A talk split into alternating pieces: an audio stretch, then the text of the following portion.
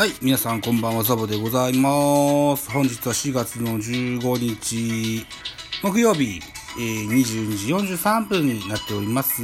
昨日はですよ、えー帰宅後にですね、うん、ストロングの缶チューハイを2本開けてしまいましたらですよ、寝落ちをしてしまいましてですね、えー、ということもありまして、えー、4月の15日の巨人対中日もすでに終わっておりますが、4月14日の水曜日の巨人対中日のゲームを振り返ってみたいなとかように思う次第でございます。よろしくお願いします。えー、といったところで4月14日は巨人対中日の3連戦の2戦目でございました。はい。えーこのゲーム、えー5対1、ジャイアンツの勝利といった形になってます。勝ち投手、畑選手1勝1敗。負けは勝野1勝1敗。デラロサに5セーブ目がついてございます。えーホームラン、アリエル・マルチネスに第1号。これは9回表にソロホームラン出てございます。巨人は梶谷第2号。ツーランホームランが3回裏に飛び出してございますといったところで選票でございます。巨人は3回裏、松原のタイムリーで先制に成功する。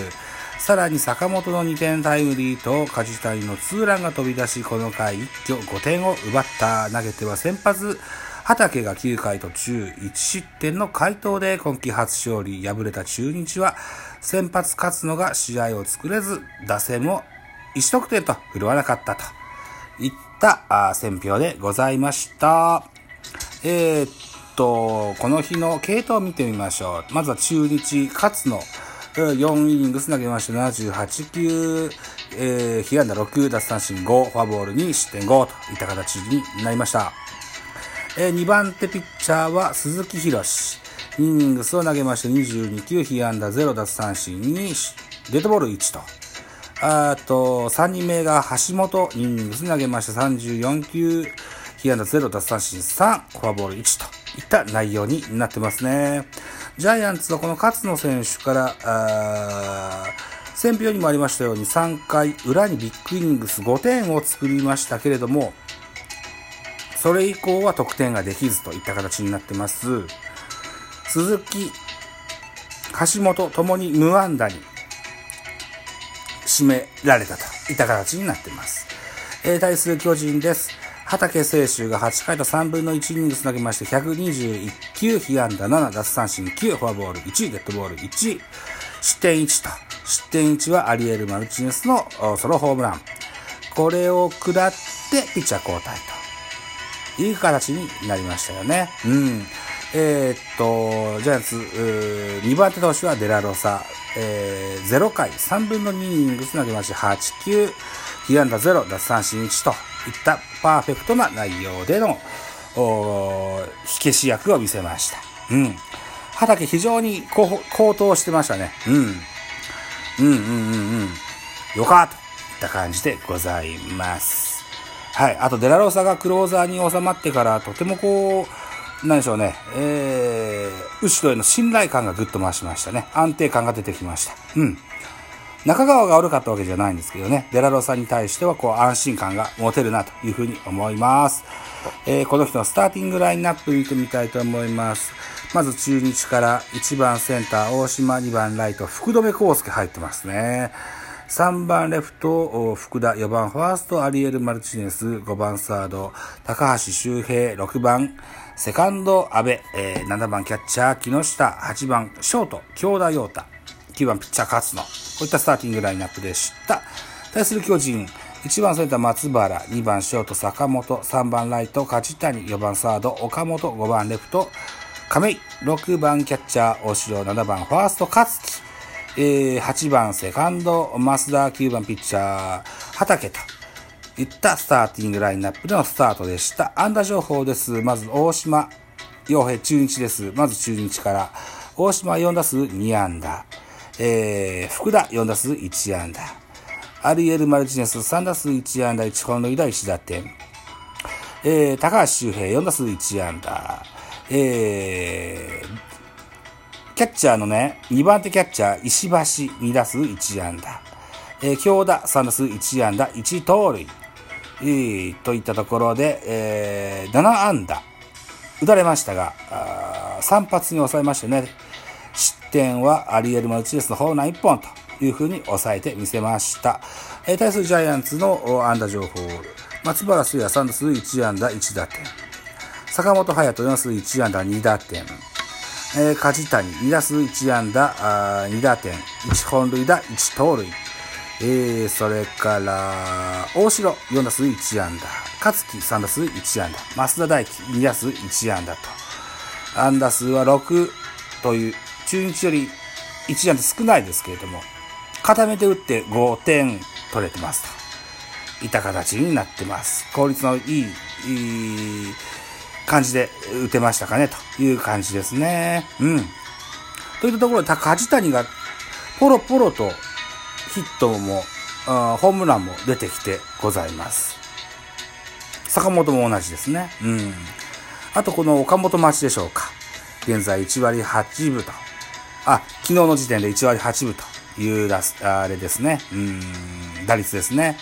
えー、本日4月15日のゲームどうなったかなというふうに楽しみにしたいというふうに思ってこれから喋るわけですが、このの4月15日の振り返りはですよ、4月16日の AM6 時の配信としたいと思います。さあ、といったところでですよ、えー、開幕前はですよ、んリリーフは良さそうだけれども、先発ピッチャーが薄手薄のような感じがするわ、と言われたことを思い出しました。えー、っとね、なんだっけなそんなことないみたいです。蓋を開けてみますとね、クオリティスタート率が非常に高いという先発陣になってます。えーと、ここまで、えー、ハイクオリティスタートを記録した投手といったところで、うん、東郷修正、今村信孝、サンチェス、高橋祐希、えー、畑、えー、かえー、菅野智之、畑清修という形になってますよ。うん。えー、先発ピッチャー6人いて6人ともがそうなってますと。当初は伊能選手が入ってましたけれども、今季最初の登板でつまずきまして、現在2軍で調整といった形になってますね。うん。今村、そしては、えー、高橋祐希、これがとても安定感ございます。うん。これはなかなか先発は楽しみな人材が揃ってると言えると思いますよ、といったところに、でいいかな。うーん。そんなもんでいいでしょう。はい。残り時間何分ぐらいなんだろう。もう一本この後収録するんですよね。あ、全然8分も喋ってんじゃんか。まあ、いいか。じゃあ雑談なとしてみましょうか。ね。えっ、ー、と、私、このポ、えー、ラジオトークのミドル巨人くん、それから、スタンド FM のザボのフリースインガー。これはですよ、僕がメインで配信しております、ベースボールカフェキャン中制というポッドキャスト番組のサポート番組のつもりでやってますが、メインはベカフェです。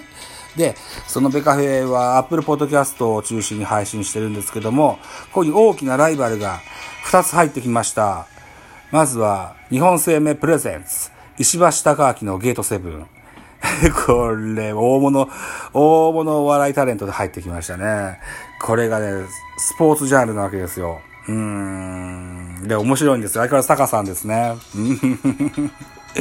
えっと、まだね、一本しか配信はされてませんが、えー、田中、田中正宏の話が出てますね。ゲストにね、なんだっけな、えー、っと、某スポーツ紙の記者の方をね、お招きされての、おーマー君と、それからマー君にまつわる、うん、なんでしょうね、道具ですとか、グラブだとか、スパイクですね。ああとはなんだろうな、ももももクロの話も絡めてですね、楽しくおしゃべりされてございます。あともう一本。